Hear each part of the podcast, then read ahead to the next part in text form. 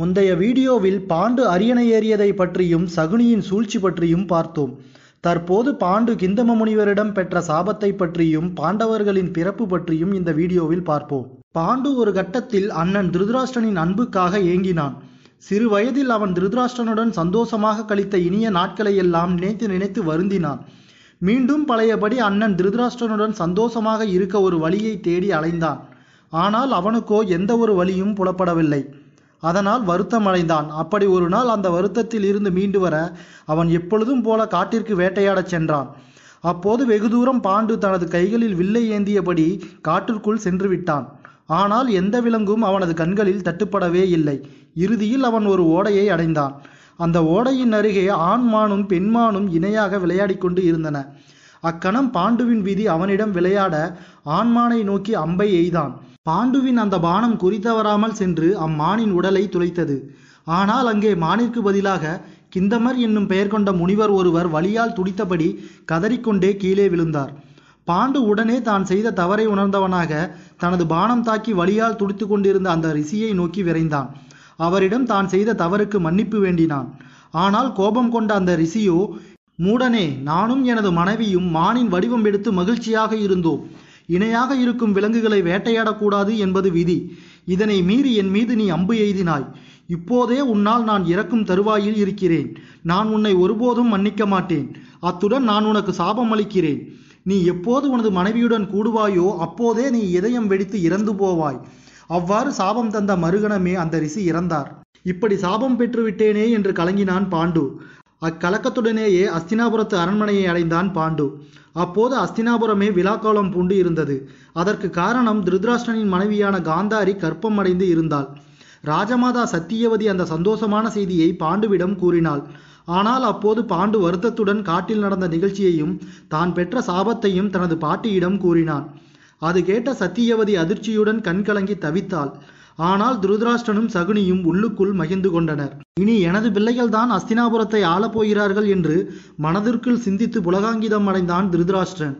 ஆனால் உள்ளுக்குள் எழுந்த அந்த மகிழ்ச்சியை அவன் வெளிக்காட்டிக் கொள்ளாமல் அமைதியாக இருந்தான். அப்போது மீண்டும் பாண்டு ராஜமாதா சத்தியவதியிடம், பாட்டியவர்களே, சாபம் பெற்ற நான் இனியும் இந்த அரண்மனையில் அரசனாக இருக்க விரும்பவில்லை. உடனே எனது இரு மனைவிகளுடன் வனத்திற்குள் சென்று தவம் மேற்கொண்டு இந்த சாபத்திற்கு பிராயச்சித்தம் தேடப்போகிறேன். நான் வரும் வரையில் அண்ணன் திருதராஷ்டிரனே இந்த ராஜ்யத்தை ஆளட்டும் என்று கூறி பாட்டியின் அனுமதியுடன் பீஷ்மரையும் வணங்கி விடைபெற்று கொண்டு தனது இரு மனைவிகளுடன் காடு நோக்கி புறப்பட்டான் பாண்டு. அத்துடன் அக்காட்டில் தான் செய்த தவறை நினைத்து வருந்தியவாறு துறவி போல வாழத் தொடங்கினான். அதனால் திருதராஷ்டிரனே அஸ்தினாபுரத்தின் அரச பொறுப்பை கவனித்தான். பாண்டு காட்டில் பல முனிவர்களைக் கண்டு ஞானத்தை அடைந்தான். அப்போது ஈசன் காந்தாரிக்கு கொடுத்த வரத்தால் திருதராஷ்டிரனுக்கும் காந்தாரிக்கும் நூறு குழந்தைகள் பிறக்கப் போகிறது என்பதை அறிந்தான் அவன். உடனே அக்கணம் பாண்டு குந்தியிடம், குந்தி, நானும் சாபம் பெறாமல் இருந்திருந்தால் நமது குலமும் தலைத்து இருக்குமே. இப்போது நான் என்ன செய்வேன் என்று கூறி கலங்கினான். அப்போது பாண்டுவுக்கு ஆறுதல் சொல்ல நினைத்து குந்தி பாண்டுவிடம், ஐயனே, தாங்கள் கவலை கொள்ள வேண்டாம். முன்பு நான் குந்தி போஜனின் அரண்மனையில் இருந்த காலத்தில் துர்வாச முனிவர் அங்கு வந்தார். அவரை நன்கு கவனித்து பணிவிடை செய்தேன். அதனால் மகிழ்ந்த அவர் ஒரு மந்திரத்தை சொல்லித்தந்தார். அதனை சொன்னால் தேவர்கள் தோன்றி நமக்கு புத்திரர்களை அளிப்பார்கள் என்றார்.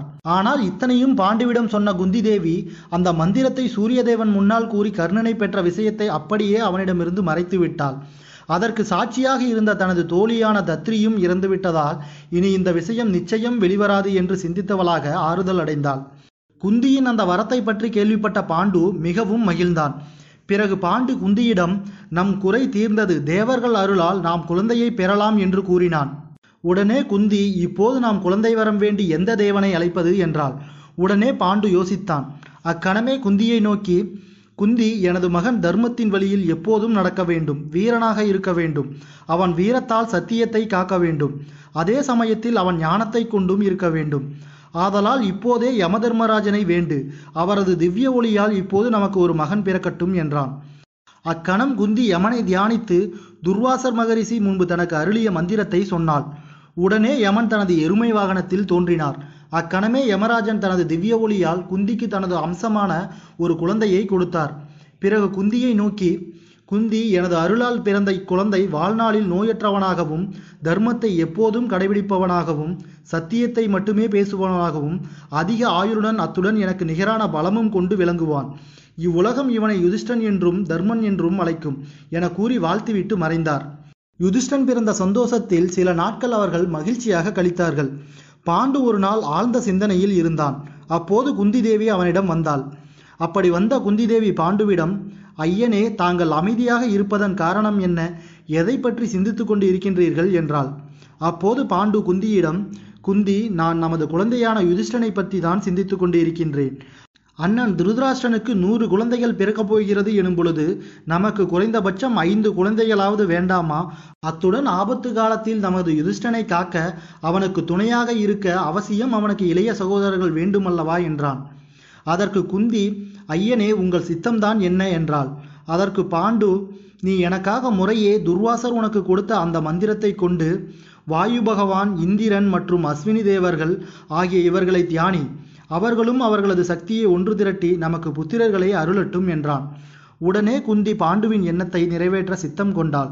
அக்கணம் பாண்டுவின் இன்னொரு மனைவியான மாத்ரி கண்களில் கண்ணீர் பெருக்கெடுக்க குந்தியை நோக்கி, அக்கா, நீ மட்டும் குழந்தைகளை பெற்று நன்றாக இரு, என்னை பற்றி யாருக்குத்தான் இங்கு கவலை உள்ளது என்று கேட்டாள்.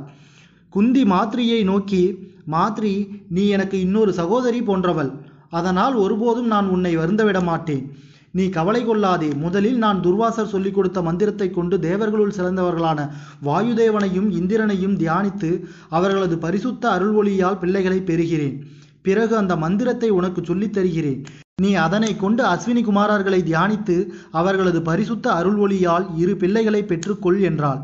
அதனை கேட்ட மாத்ரி மிகவும் மகிழ்ந்தாள். அத்துடன் குந்தியை கண்ணீர் மல்க கட்டி அணைத்து கொண்டாள்.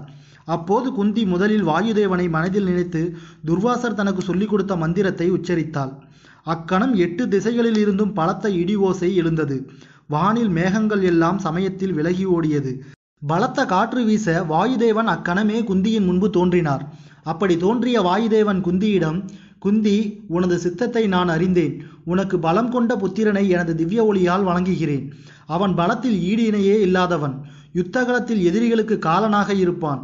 அத்துடன் தனது சரீர பலத்தால் பூமியில் தர்மத்தை நிலைநிறுத்தி எல்லோராலும் பீமன் என்ற திருநாமத்தில் அழைக்கப்பட்டு போற்றப்படுவான் என்றார். அப்போது குந்தியின் கைகளில் அதிக எடை கொண்ட அழகான பலசாலியான ஒரு குழந்தை தோன்றியது. அக்கணமே வாயுதேவனும் மறைந்தார். குந்தியால் எடை அதிகம் கொண்ட அக்குழந்தையை வெகு நேரம் தனது கைகளில் தாங்க முடியவில்லை. ஒரு கட்டத்தில் அக்குழந்தையை கீழே போட்டுவிட்டாள்.